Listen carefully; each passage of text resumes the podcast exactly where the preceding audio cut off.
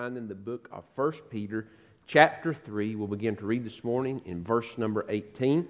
For a few moments this morning, I want to speak on this subject a Christmas reminder. A Christmas reminder. Please stand with me this morning, all those that can and are able in honor and in reverence for the reading of God's Word. Just one verse of Scripture this morning. 1 Peter chapter 3 and verse 18, where Peter writes, For Christ also suffered once for sins, the just for the unjust, that he might bring us to God, being put to death in the flesh, but made alive by the Spirit. Let's pray together. Father, we ask that your Holy Spirit, that's already this morning, Lord, spoken to our hearts and challenged us and encouraged us, this same Holy Spirit, God, will convict lost people of their sin and their need for Christ today. Father, I pray that you'll convict those again who are backslid of where they stand spiritually. They're out of fellowship really with you. God, I pray that you'll remind us this morning from your word what Christmas is really all about. In a world where there are so many voices, they're trying to speak to us and trying to convince us. I pray that we'll be reminded from your word this morning what Christmas is really all about, why Christ really came. God, I pray as we come to an invitation that which you are willing to do today will be done as we yield our hearts and lives to you. It's in Jesus' name we pray and ask these things. Amen. And I'll invite you to be seated. We do live in a culture where Christmas has been uh, just so commercialized, you know, and, and I, I love Christmas and I enjoy every part of Christmas, you know, and if you think less of me, well, just pray for me more. Um, but, you know, we've got a Christmas tree and we've got presents, and you know, and don't throw stones. There might even be a Santa Claus uh, or two uh, in places, and so we, we celebrate Christmas in a lot of different ways. But our house, friend, we always get back to what Christmas is really all about, and the main thing is always the main thing. And Christmas is about Jesus Christ. It's about His His birth. And so I truly believe within all my heart, if you keep those things in balance, those other things don't become idols. And you can celebrate in all those other ways as long as they're God honoring and they don't detract from the message or distract us from what Christmas is really all about. And so we need to be reminded this morning. It is an opportunity for a good reminder for us to get back to what Christmas is really all about. This is one of the most concise statements uh, in all the Bible concerning why Jesus was born uh, over 2,000 years ago. I want you to notice, first off, this morning, that, that Jesus came. He was born, first off, to suffer for sin. It's hard to look, as Butch was singing, I was on the front row, and so I'm able to look at this manger scene that's right down here in front of us. And as we look back to our text from our connection classes this morning, and we see that tiny little baby uh, laying in a manger, uh, to think about before she swaddled him uh, that little bitty baby. Friend, everybody, if you don't like a baby, there's just something wrong with you. Everybody likes a baby and loves a baby. To see those little cheeks, those little tiny hands begin to move about. All you have to do is just touch the center, and they'll grasp your finger. Uh, their, their, just their, their little breath, their nose, their mouth, uh, everything about them. Uh, you just you love a baby and to imagine that the Word God became flesh and dwelt among us. And, and truly, the, the, the, as, they, as the shepherds looked into that starry sky that night, the one that put all those stars in place, the book of Colossians says, was laying in a manger in Bethlehem, just miles away from them. And so we think about that, and we're, we're left with wonder. We need to get back and be reminded, though, friend, that that little baby was born so that he might grow into a man and 33 and, and one half years later would be nailed to an old rugged cross. First off, so that he could suffer for our sin. Look what the Bible says again in verse number 18. For Christ also suffered once for sins. Why? Because Romans chapter 3, verse 23 says, For all have sinned. And that's a problem that all of us share. All mankind sins. Once Adam and Eve sinned in the garden, Romans chapter 5, verse 12 says, By one man sin entered the world, and death through sin. And so there was a problem that sin left. Romans 6.23 says that the penalty for sin, the, the, the, the wages of sin is, is death. Isaiah chapter 53, verses 3 through 7. Isaiah prophesied some 700 years before about what Christ would suffer for us as he would become our sin substitute, the, the pain that he would suffer. Isaiah chapter 53 and verse 3 says, And he was despised and rejected by men. This was after the baby grew, after Jesus began his earthly ministry. The Bible says he was despised and rejected by men, a man of sorrows and acquainted with grief. And we hid, as it were, our faces from him. He was despised, and we did not esteem him. The Bible says he came into his own, the book of John says, and his own received him not. The promise had been fulfilled. The, the promise that God had made to the Jews that I'll bless those that bless you, I'll curse those that curse you, and through you shall all families of the world be blessed. He was here. He was walking in their midst, and they would not receive him, nor did they esteem him. He was despised and rejected. Verse 4 says, though, that as he was nailed to the cross, surely he has borne our griefs he has carried our sorrows, yet we esteem him stricken, smitten by God, and afflicted. Verse 5 says, He was wounded for our transgressions, He was bruised for our iniquities. The chastisement for our peace was laid upon Him, and by His stripes we are healed. Verse 10 says, It pleased the Lord to bruise Him. Think about that. Friend, I've had to discipline my children, but I can assure you this it never pleased me when you know when I heard a boy say, he says, "My daddy always said, son, this is going to hurt uh, me more than it hurts you." And he says, "Well, it must have hurt my daddy a whole lot uh, because it sure hurt me." Friend, any parent that enjoys disciplining their child, you've got problems. You've got serious issues. But because we do love our children, it's not punishment. We want to correct wrong behavior. It's never punitive.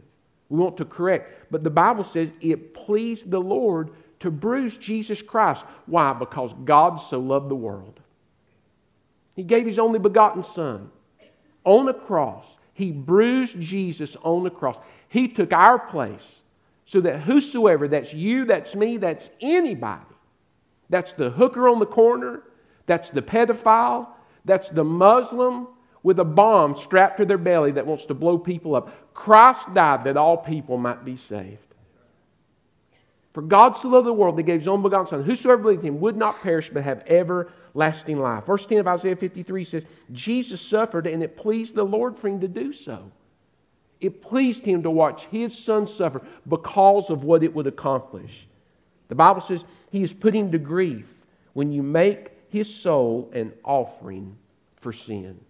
We need to be reminded that's what, that's what Christmas is all about. Christ came that he might suffer for our sin. Why? Well, again, look at verse number 18 of our text in 1 Peter 3. For Christ suffered once for sin, the just for the unjust. Jesus had never committed any sin, no fault was found in him whatsoever. And so he became our sacrifice. Romans 6:23 again says the wages of sin is death. And Christ suffered for us, the just for the unjust. Well, how did he suffer? Well, first off, he suffered emotionally. Luke chapter 22, verses 41 through 44, share that scene again in the garden.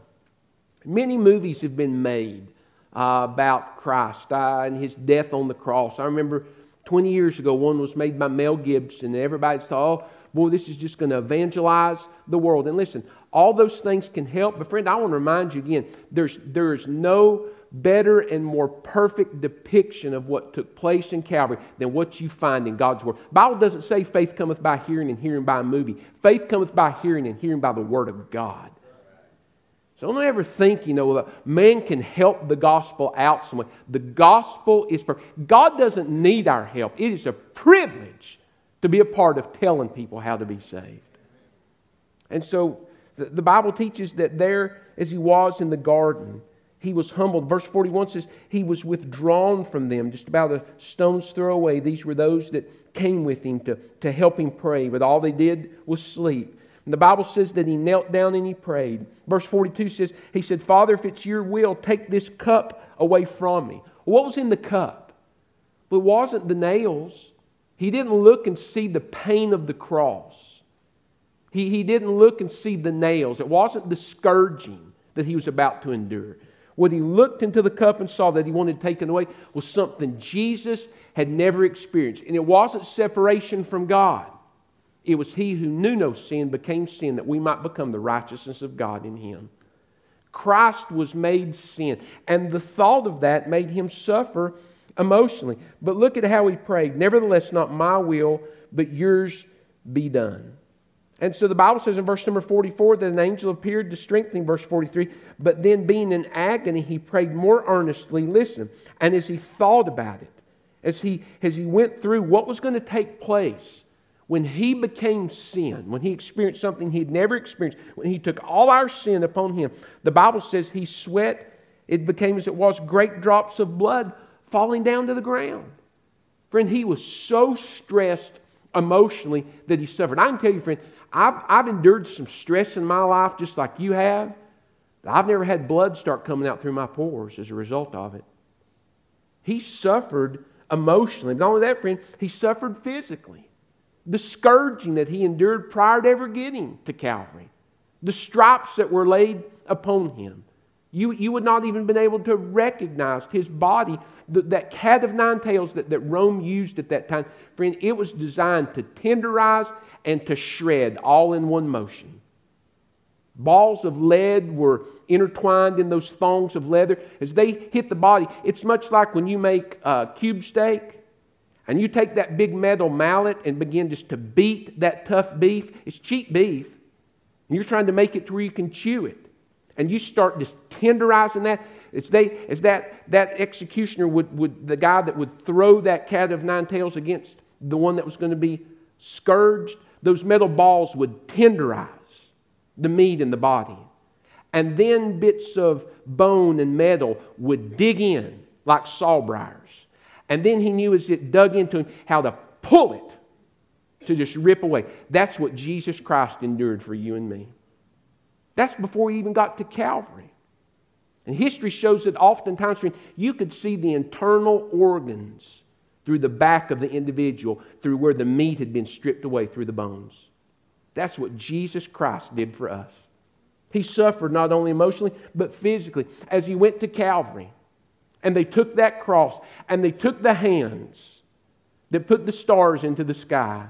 They took the hands that, that had reached out and lifted those that couldn't walk and, and helped them to experience new life in Him. Those hands that sat and patted the back of a woman by a well whose life had been marred by sin and said, Listen, you're going to have new life in me now. Those hands that had reached out and took little children and sat him upon his knee. Friend, those same little chubby hands that had once reached up from a manger to his mother.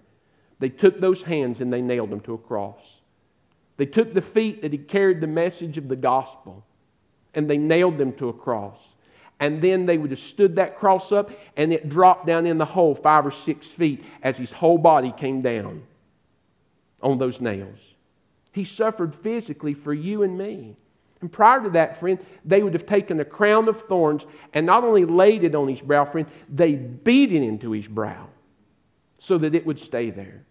Christ suffered emotionally. Christ suffered physically, but Christ suffered spiritually as he hung upon the cross, 2 Corinthians chapter 5 and verse 21. But he who knew no sin was made sin for us that we might become the righteousness of God in him. The thought of it made him suffer emotionally Friend, the reality of it made him suffer spiritually. Christ became sin for us. Need to be reminded that's what Christmas is about. It's what it's all. All the other things are fine as long as they don't become idols. But the central thought is that Christ came for him that he might suffer for our sin, that we might become the righteousness of God in him. Peter also reminds us, secondly, that Christ not only came to suffer for our sin, but he came to die in our place. He just didn't suffer. He didn't swoon or, or pass out. He died graveyard dead. For the wages of sin is death. Look what the Bible says in verse number 18. For Christ also suffered once for sin, the just for the unjust, that he might bring us to God, being put to death in the flesh. And there, there, there are, you know, quote unquote, higher learned theologians who say, well, really, it would be impossible, you know, for a human to die and come back to life. You're exactly right. It would be impossible, but not for the God man, Jesus Christ. And when the Bible says, friend, he died, he died. And if he didn't die, we're still lost in our sin. Why? Because the wages of sin is death. The soul that sinneth shall surely die. Christ had to die because that's the penalty for sin. And he came to do that for our sins. You, you go back to the garden, you see such a beautiful picture illustrated, sadly, of what Jesus would do for us, what happened in the garden. Remember that God created everything in those days, and it was all good. Adam and Eve were to be fruitful, they were to multiply, they were to enjoy marriage, they were to enjoy life. All of it was theirs from the North Pole to the South Pole, but as for the tree of knowledge of good and evil in the midst of the garden, they weren't to eat of, for the day thou eatest thereof, thou shalt surely die. That was God's that was God's proclamation. It's all yours, Adam. It's all yours, Eve, but you can't eat from that tree. And Genesis chapter 3 says the serpent was more subtle than any beast of the field the Lord God created. And into the garden he came. He began to speak to Eve and says, Now, Eve, did God really say that you can't eat from the tree? Did, did, now, did God really say that? When God didn't really say that, God just knows, Eve, that the day you eat of it, you're going to be just like him. What Satan was saying is this, and don't miss this this morning. You know, God's holding out on you. You know, you're really, you're missing out on something. Him keeping that tree from you is just God's, God's keeping something from you. Friend, I want to remind you this morning when God says, Thou shalt not, He's saying, I love you, it's for your protection. When God says, Thou shalt, He's saying, Help yourself to happiness. You need this. Satan tries to come and turn it the other direction and say, well, now God's just saying, thou shalt not, because He's keeping something good for you. No, God was keep, God's keeping something bad from us. And God was keeping Adam and Eve from something bad. Because once they ate of it, sin came into the world. And so Eve was beguiled. Adam, he ate willingly. And the Bible says, as soon as they listened to Satan's lie, they disobeyed God's command. The Bible says their eyes were opened and they knew that they were naked. They knew they were naked. They stood before God naked in their sin. Remember the Bible says happened? They went and began to make aprons made out of fig leaves. I mean, what an exercise in futility from the outset, friend. As soon as you pick a leaf from its source of life, it begins to wither. And so by the time they even got these aprons withered together, they'd crack and fall off.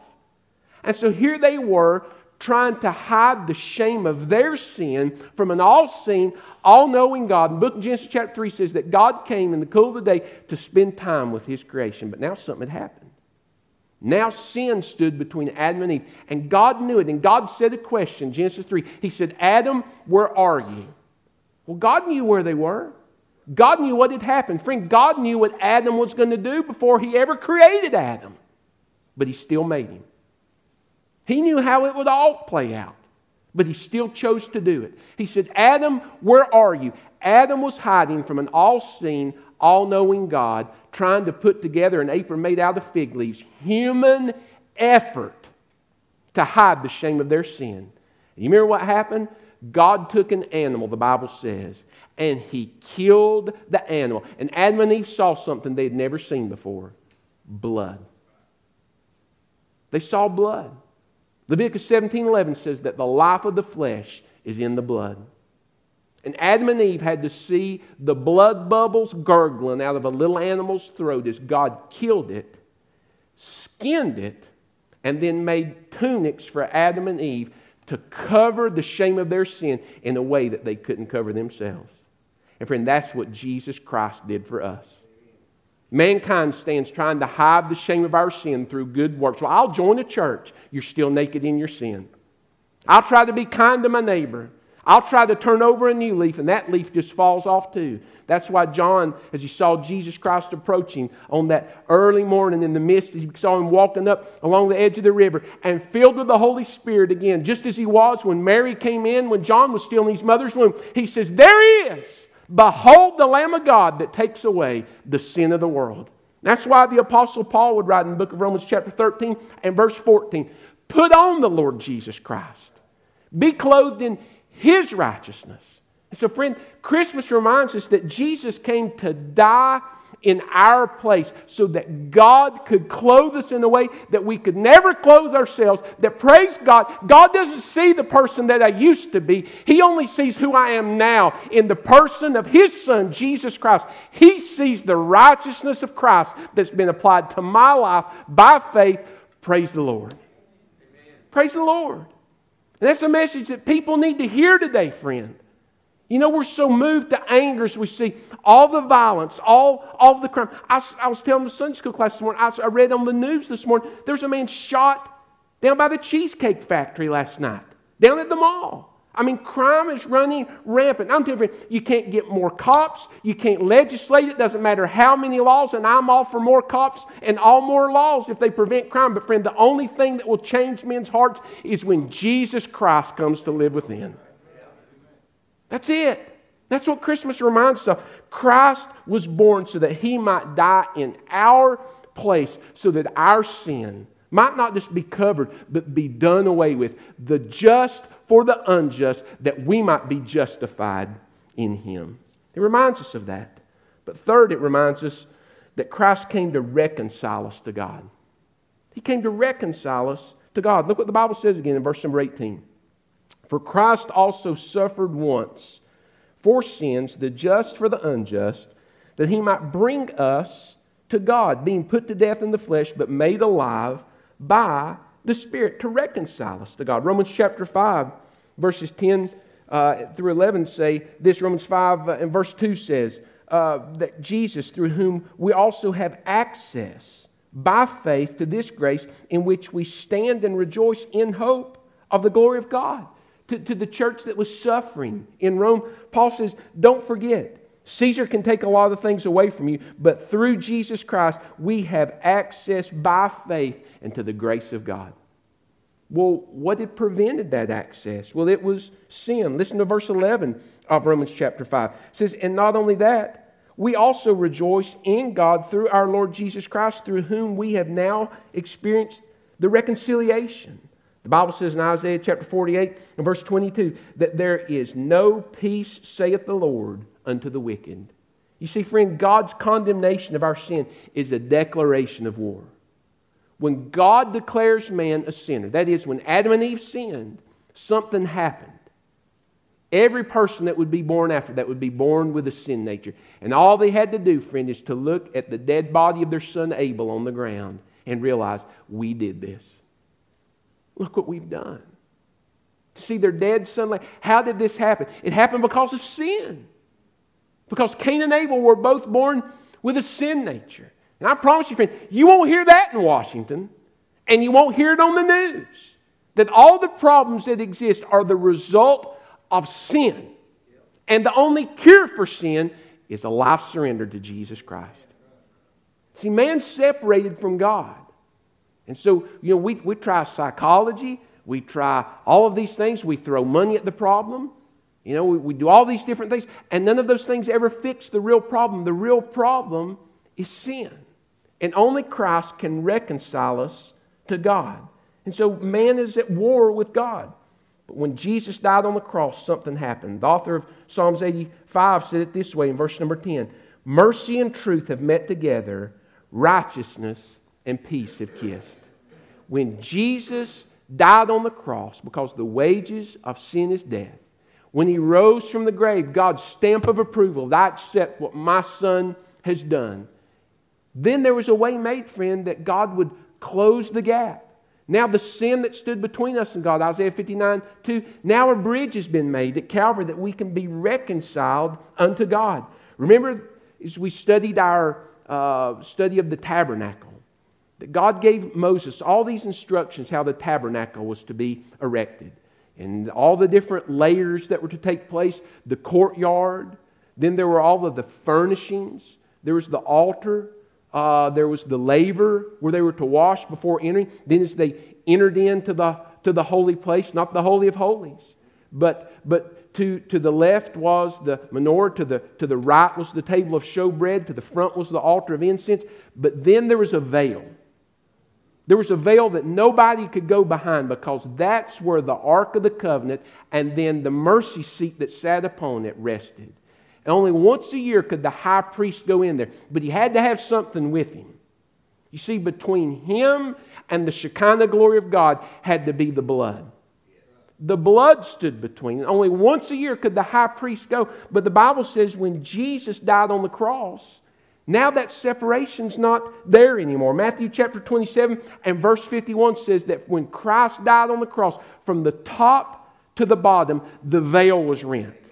Not from the bottom to the top. Man didn't do it. No one went in there with a pair of scissors or a knife and says, Well, let's, let's rip it and make it look like something. No, friend. In the tabernacle, in the temple, from the top to the bottom, where no man could have reached it, God took his own two hands, friend, and ripped it apart and said, Now there's a way that man can have constant fellowship with me. What had happened? It was reconciliation. The division that took place between God, now it was gone if men would simply turn and trust Jesus to be Lord of their life. Paul would say it this way in Romans chapter 5 and verse 2. Again, through him whom also we have access by faith into this grace in which we stand. In which we stand. He says we have, we have access by faith. Friend, you know, if you, if you come to my house at night, you know, and you try to get in, I'm not going to say what's going to happen to you, but you're not going to get in.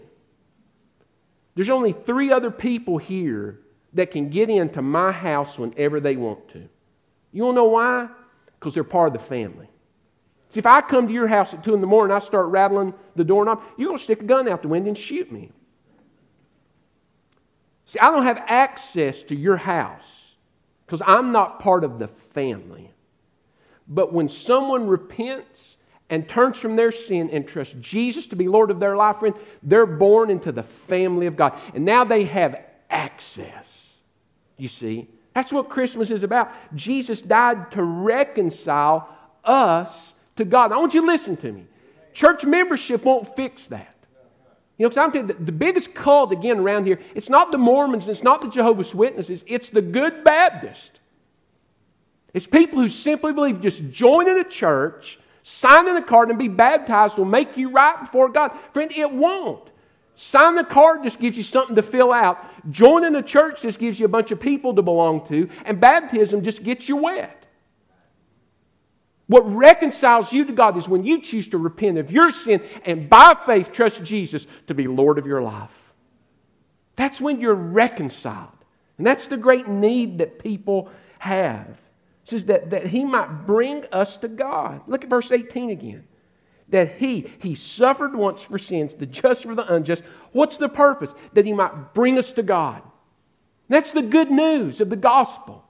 The bad news, friend, is that men are separated from God because of their sin. Ultimately, if they die, they're going to go to hell. But the good news that the angels came to tell those shepherds, and I want to remind you again and say again in the face of the doctrine of Calvinism today that's teaching people that God only predestined a few people. No, the Bible says it's good news for all people. Praise the Lord. For all people. God wants everybody to be saved. And thank God it's a salvation that lasts for all eternity it's eternal life.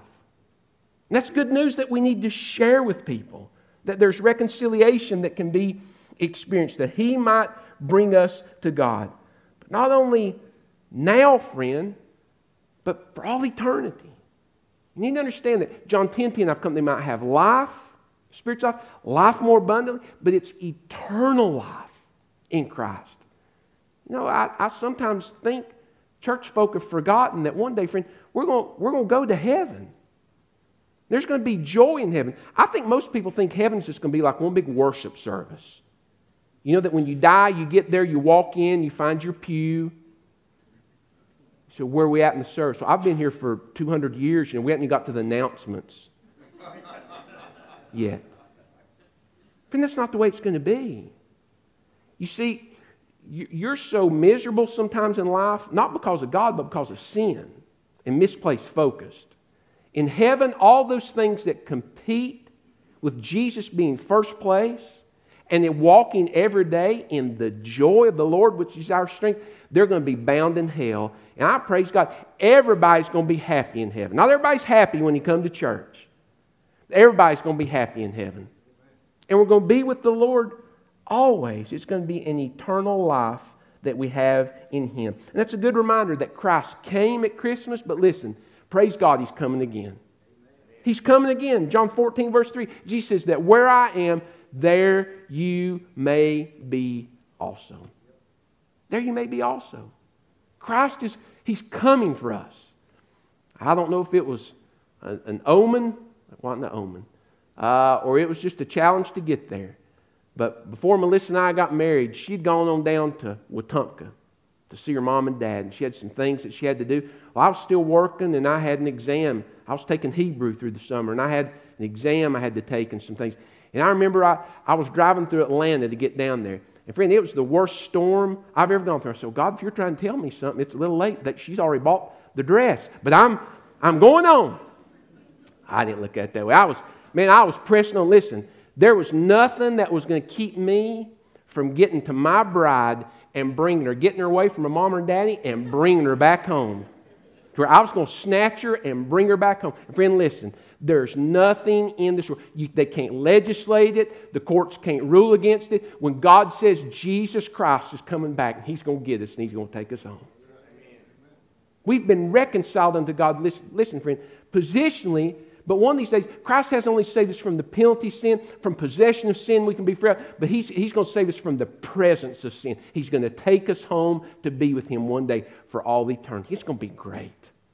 No more funerals, no more bad reports from the doctor, no more heartache, no more tears, no problems, no frowny faces, nothing. Everybody's going to be happy and it's going to be perfect. And listen, it's all because Christ came to suffer for sins, the just for the unjust, that he might reconcile us to God, being put to death in the flesh, but praise God, listen, made alive by the Spirit. That little baby, I guarantee you that morning, he let Mary know she, he was alive and well. I mean, crying. Somebody says, You think he cried? Absolutely, he cried. He was a baby. He wanted fed and he needed to be changed. He was all man, but he was all God. But friend, listen, he's coming back again for us too. He's coming back for us. You know, it's kind of the thing to do. Now, years ago, you didn't do this. I mean, I think this way. Don't you love gift cards? Some of you don't like it, and I'm just telling you, you don't.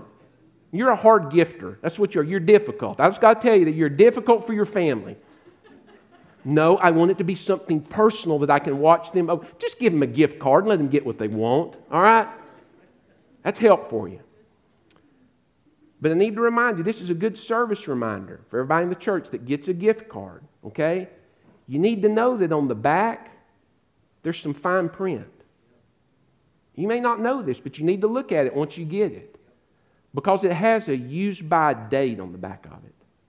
You see, someone's given you a gift, but if you don't use it by that specific date, it'll be void and it'll be no good. I experienced this one time. Somebody gave me a gift card. It's one of the first ones I ever used. I put it in my glove box and I forgot about it. And then when I found it, I tried to go use it, I'd, I'd crossed a deadline. I'd crossed a deadline and it was too late. The Bible says to seek the Lord while he may be found, to call upon him while he may be near. Genesis chapter 6 and verse 1 says, My spirit will not always strive with man. Don't you listen to me. Just because God calls you to salvation today, is calling you to experience His forgiveness, to be reconciled to Him through what Christ did on the cross for you, doesn't mean that He'll call you tomorrow.